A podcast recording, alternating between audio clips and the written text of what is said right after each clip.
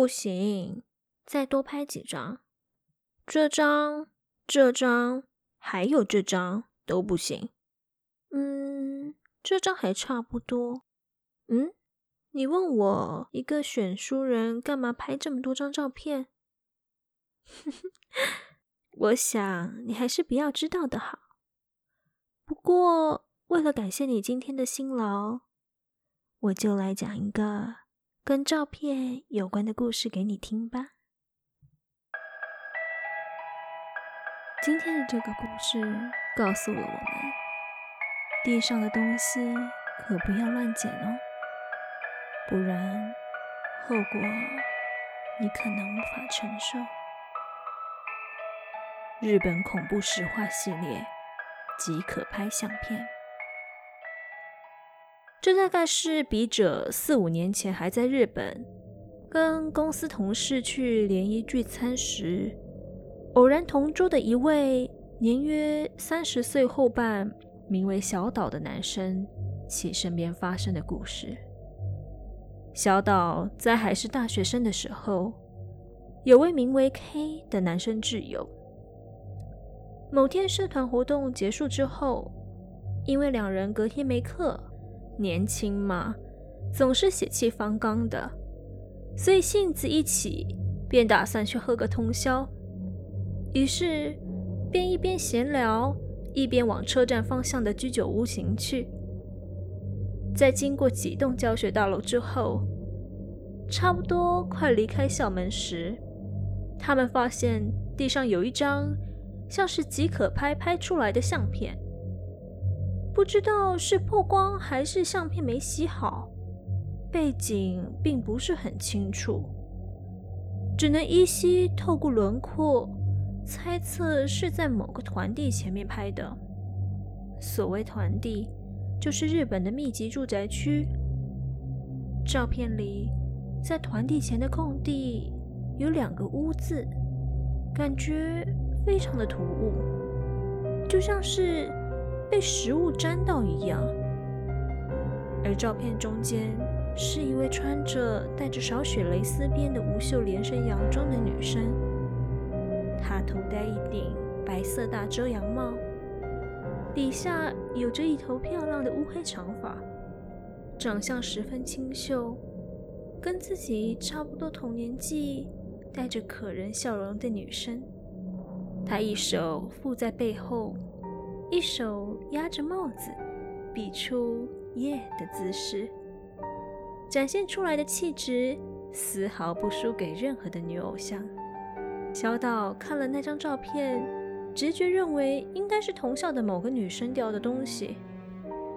反正警卫室就在大门旁边，便打算丢在警卫室，赶快走人。倒是这位 K 似乎对照片中的女生一见钟情，或者该说是着迷了吧？似乎是打算把这张照片留着，自己去寻找里面的女生。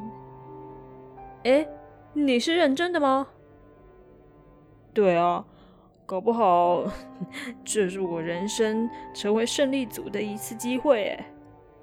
我是不反对啦，你开心就好。两人当下并没有在这件事情上琢磨这么多。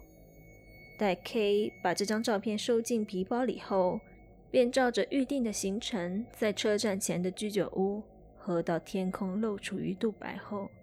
才搭着早上的第一班电车各自回家。而当小岛在遇到 K 时，也是捡到照片的第三天了。进教室后，一如往常的和 K 坐在最后一排。入座后的 K 没像平常一样讲着前面的女生有过被杀的，转过来根本被杀，这种诸如此类的干话。倒是反常的深锁着眉头，不知道在看什么。小岛顺着 K 的视线看了过去，是那一天捡到的照片。真的假的？你居然还真留着啊？嗯。K 若有所思的说道，眼神还是直愣愣的盯着照片。拜托，你现在看起来就跟思春期的小鬼一模一样，吵死了！谁要这个女的的脸，根本就是我的菜啊！那就在校园里面找找看，有什么线索吧。此时，K 叹了一口气，摇了摇了头，回道：“其实我已经找过一次了。”“哈？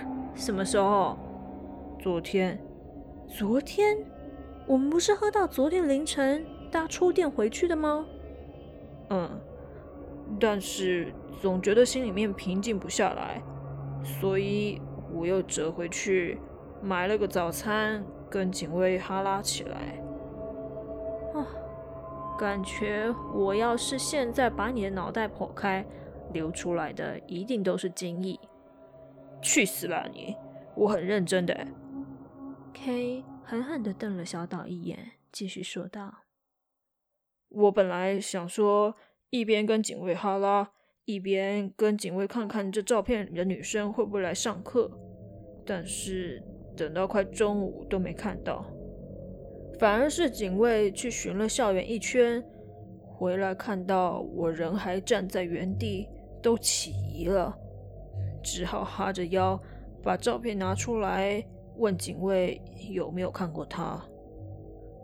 嗯，照着这个节奏听起来应该是没看过了。是啊，所以之后我又跑去摄影部问看看，得到的答案也是一样的。嗯，这就奇怪了。照理来说，摄影部的新生刚入部都是先从人物像开始的。你怎么知道？我瞎掰的。滚！当天课结束之后，小岛便催促的 K 先回家睡一觉，隔天再陪他一起找。之后，两人就动用自己各自的小圈子、大圈子，不断的找这个女生。但得到的结论当然都是没看过或是不知道。就这样持续了将近一个月的徒劳无功后，小岛对于这件事情便没这么上心了。嗯，毕竟不是自己要追的人嘛，真的找不到也只能尽力而为喽。倒是 K 反而丝毫都没有因此被动摇，他甚至。把打工换到学校附近，只为了能增加那个微乎其微的几率。身为朋友的小岛虽然觉得有点太过头，但这也没什么。总之开心就好。就在刚好过了一个月之后的某天，课堂开始前，K 见到小岛进教室，便兴奋地说：“哎，有好消息！嗯，你找到那个女生了？”对啊，我我好像看到他了，好像，对，在哪？就在学校，但不知道为什么每次都很巧妙的，差不多在转角处，或者刚好上了楼梯追上去的时候，却都没有看到人影。哦，这听起来不太妙哎！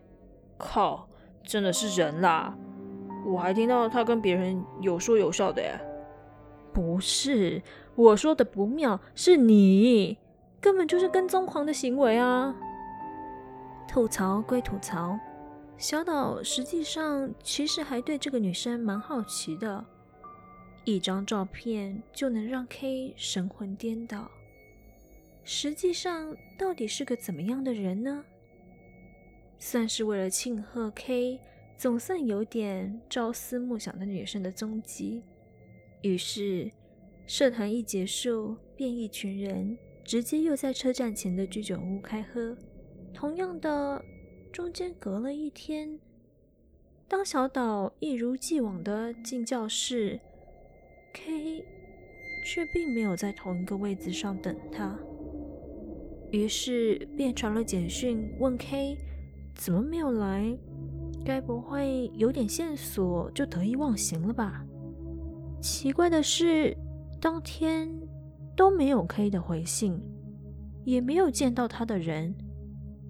小岛认为是 K 已经跟那个女生搭上线，所以正忙着呢。于是就不做他想，让他们自己放飞自我去便得了吧。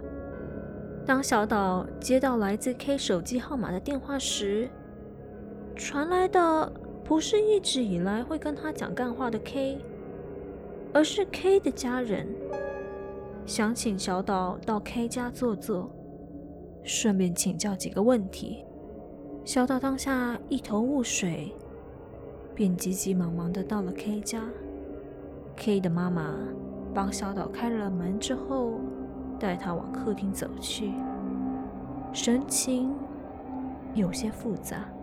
除了 K 的双亲和哥哥外，还有两位警察，一群人脸色凝重的坐在那里，不知道在讨论着什么。不管如何，用胸不想也知道 K 出事了。请问 K 怎么了吗？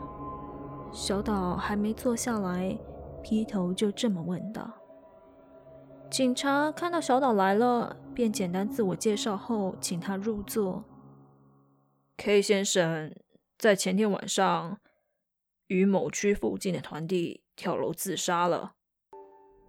小岛先是一阵错愕，接着勉强自己冷静下来，回道：“啊啊，不对呀！”他他有什么自杀的理由吗？我们也问了 K 先生的家人，大家也毫无头绪。基于手机最后一封简讯是来自您的手机，想请问您是否有什么样的想法？怎么可能有什么样的想法？难道你们在怀疑我吗？并不是这样子的，而是想请教您关于 K 生前是否有什么样的异状。异状，小岛低头沉思了一下，回道：“除了喝酒和找一个没见过的女生之外，还真没有什么。”您说的女生是这位吗？其中一位警察边说边从档案夹里递出了 K 一直在看的即可拍照片。嗯。因为 K 突然说想追照片中的这个女生，所以就陪她一起，但是根本压根就找不到。前几天才刚听他说，最近他有看到这个女生。小岛边看着照片边这么说道：“不知道为什么，小岛总觉得这张照片有股违和感。这女生后面的污渍。”本来就是三个吗？而且这个女生的表情……警察先生，不好意思，我想请问一下，K 自杀的大楼是在哪一区？如果你想去看现场的话，我可以带你去。那麻烦您了。于是他便和两位警察跟 K 的家人打声招呼后。便驱车前往了 K 自杀的地点。一路上，小岛其实心情非常的复杂。明明前几天人还好好的，才过没几天，就突然被告知好朋友莫名离世，实在太没有现实感了。就在小岛还在整理自己思绪时，不知道何时，车子已经停在某个公园附近了。往窗外看去，发现有几个用猜的也知道是类似警察的人，在那里来来回回的，像是在找什么东西一样。一下翻草丛，一下看地板，一下又顺着大楼往上看。小岛透过车窗，自然的往上看去，发现其中一层楼有一道白影闪过，定睛一看。虽然无法判断其正面，但很明显的就是照片中的那个女生的特征：白色大遮阳帽、黑色长发、无袖的连衣洋装。在这种案发现场，硬说要是巧合，实在太过牵强。小岛二话不说，直接拉开车门往外冲去，但才没几步就被拦了下来。小岛先生，怎么了吗？你们看。是不是有一个很像刚才照片中的女生在往上爬。两位警察同时往小岛指的地方看去，皱起了眉头，互望一眼。小岛先生，你确定有看到照片里的女生吗？呃，我我也不是很确定，但是确实有一个跟刚才照片里穿的一模一样的女生正在爬楼梯啊。突然，很明显的空气陷入了沉默。两个警察什么都没说，只是又在往刚才小岛指的地方看了过去，然后又是摇摇头。看来这次也只能当成自杀结案了。这次也，小岛先生，你指的地方根本没有你形容的那个女生，也并没有人在往上爬。至于要说是为什么？因为每一层楼都有我们健康医疗科和精神保健科的科员在待命。两位警察像是在说漫才一样，很流畅地把对方的话完成了。小岛也是哑口无言，不知道是愤怒还是震惊，又或者是悲伤。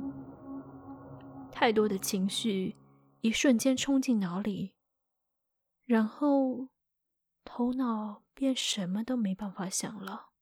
当意识稍微恢复时，已经是被两位警察拉回车上后，因为车子在路面上震动的声音和窗外的风景，让他知道自己正在缓缓地往市区移动。不知道过了多久，车子才刚停到某间寺庙的停车场。便马上有位和尚来迎接。和尚二话不说，领着三人顺着步道走到了后面的禅房，让两位警察把小岛放在榻榻米上后，便开始叨念了起来。哎，早说要处理了，不好意思，要麻烦您了。照片呢？一样要拿回去归档吗？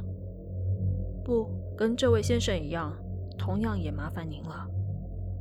对话到这里后，和尚将自己身上的佛珠挂在小岛的脖子上。与此同时，就像配合好的一样，小岛瞬间没了意识。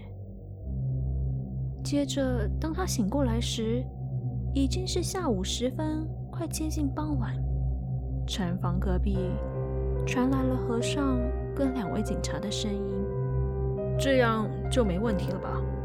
我已经替他祈祷避凶过了，照片也已经供养在内院，请不用担心。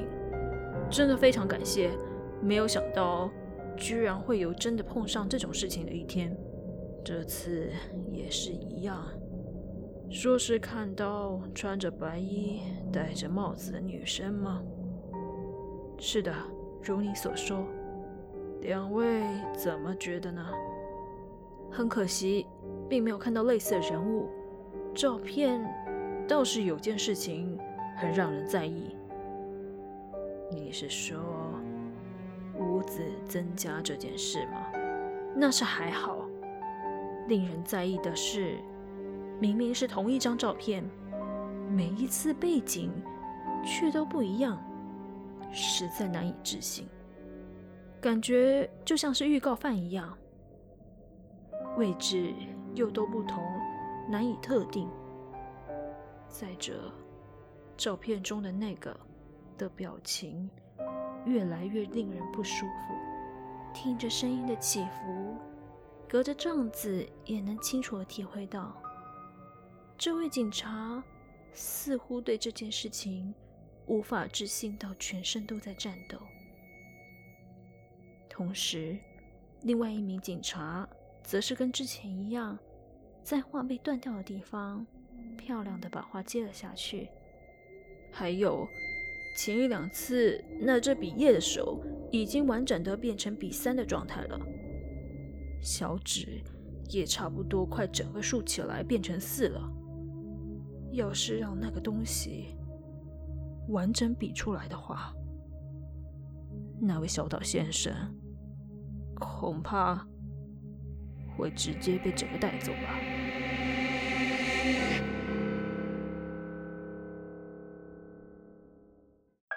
你小的时候是不是也和阿娇一样喜欢看绘本和童话故事呢？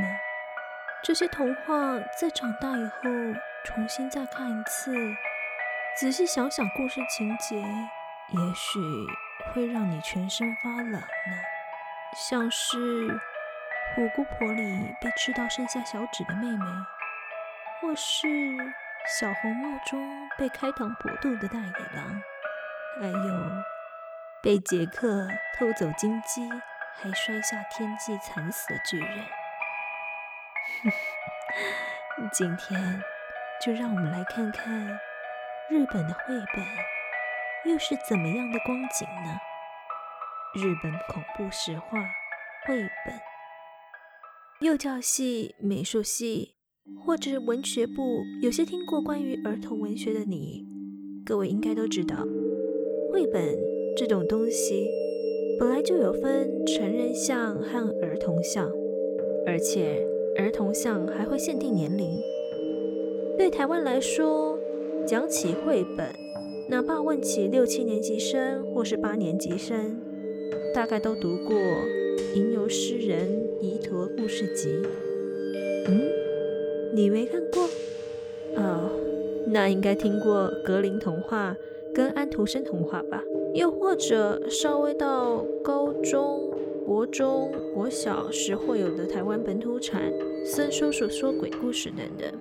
但森叔叔系列，说真的，某方面来说，已经有点不太像绘本了。我在日本选修儿童绘本编译的时候，因为需要去比较文化性，所以特别去了很多书局，包括二手店等等。无意间发现了几本书，差点没吓死我。看了一下建议年龄，还堂堂的给我标示五到八岁像。现在就来介绍几本书，我只会给书名和一些内容，有兴趣的可以自己去找看看。一，我帮你吃。有一名叫做凉太的小朋友，很挑食。这个也不爱吃，那个也不爱吃，总是想着啊，如果有谁可以帮我吃掉就好了。某天，梁太君在吃饭的时候也这么胡思乱想，突然出现了一个小梁太君。你如果有不喜欢吃的东西，我可以帮你吃掉哦。小梁太君如是说。从那之后，梁太看到不喜欢吃的东西，就会偷偷的塞给小梁太君。一开始，梁太很开心有人帮他解决这个问题，但后来，小梁太君连梁太喜欢吃的东西也全部吃光光。渐渐的，小梁太君也变得越来越大，而看到变大的小梁太君，他越来越害怕。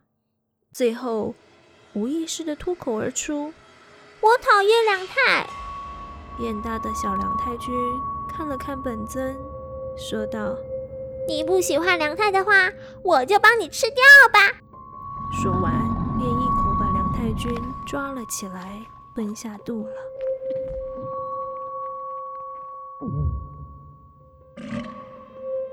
二，古厝之客，一位小男孩。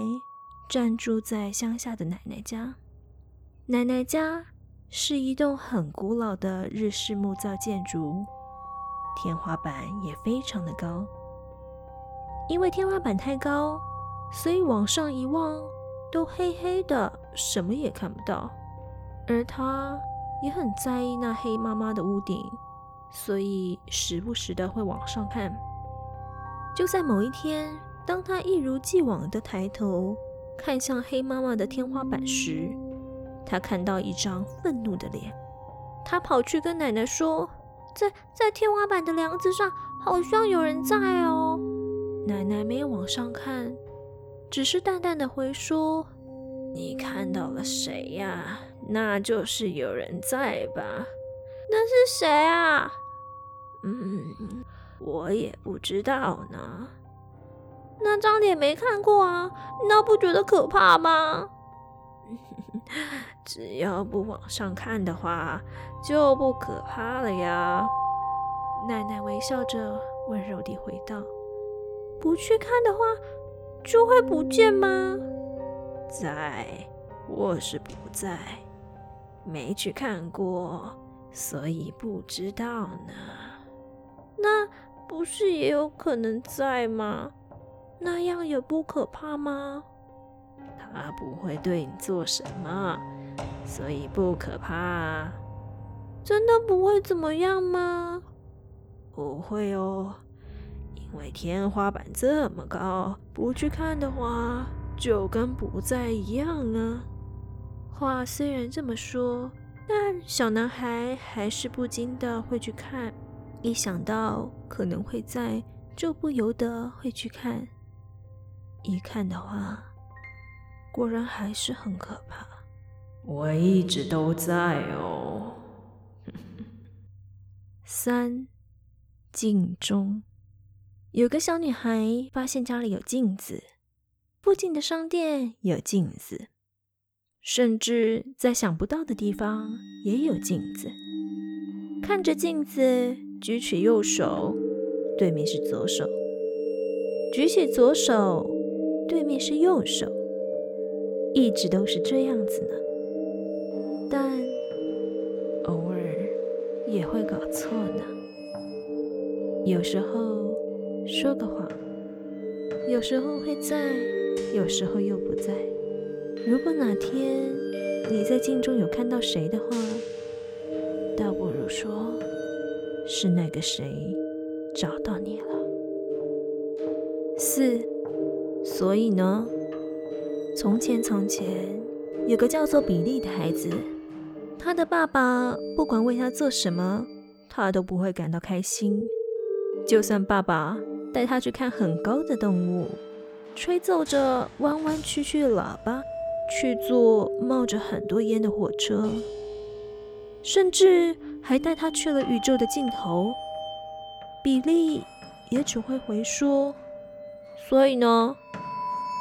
接着，爸爸又带他去看在世界上饿了很久的老虎，比利也依然是回了一句：“所以呢？”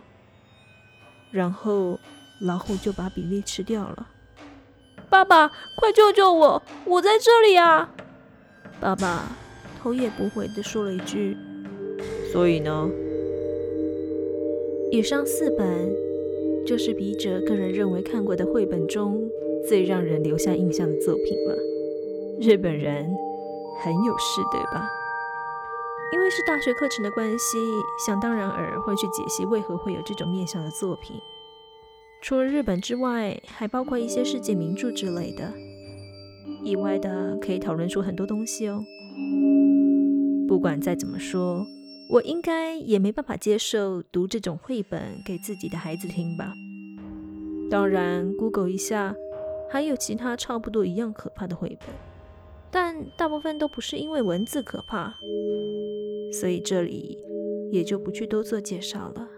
最后，我再附赠一则在池袋搭讪到的幼教系女大生西村小姐的经验谈，以下为第一人称：我是在某大读幼儿教育的三年级生，从二年级的上学期开始，就有实际到幼稚园研修的课程。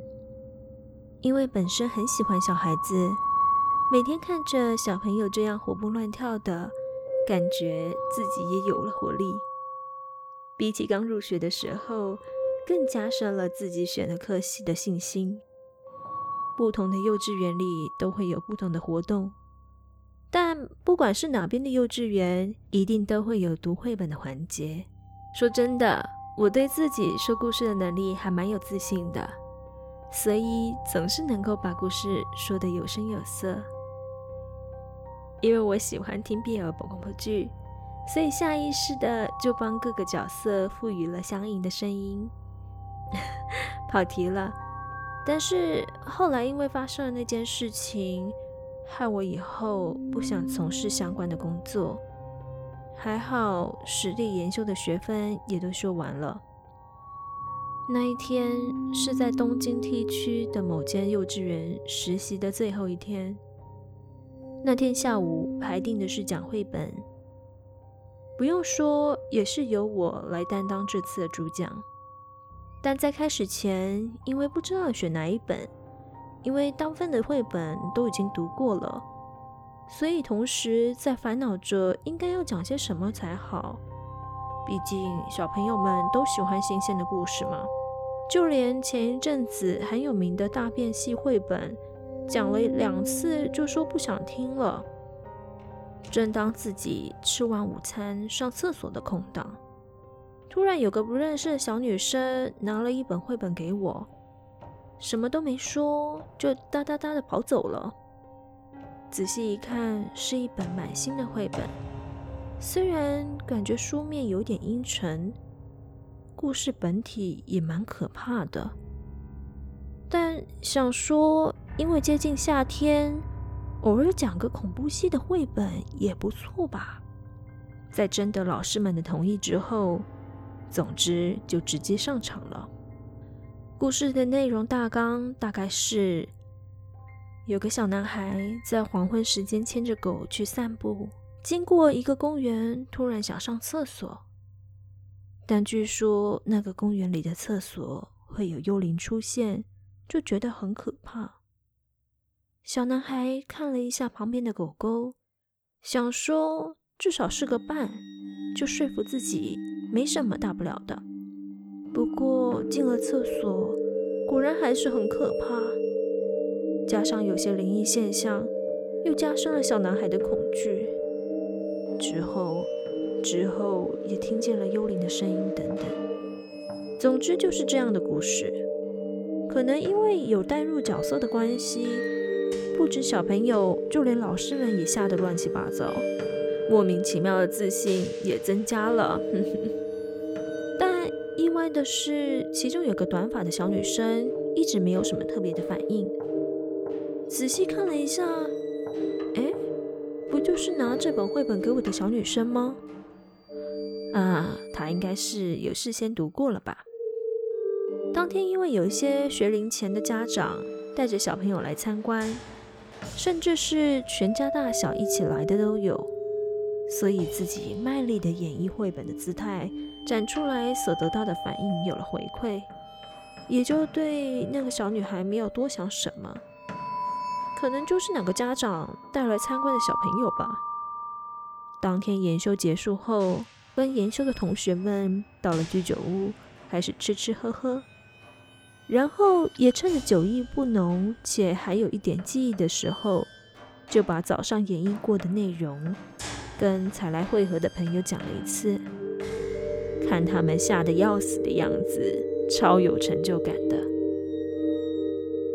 时间差不多是晚上十二点多吧，因为隔天早上还有课，所以就不去续摊，直接选择回去租屋处了。车站到租屋处的距离大概走个十分钟左右吧。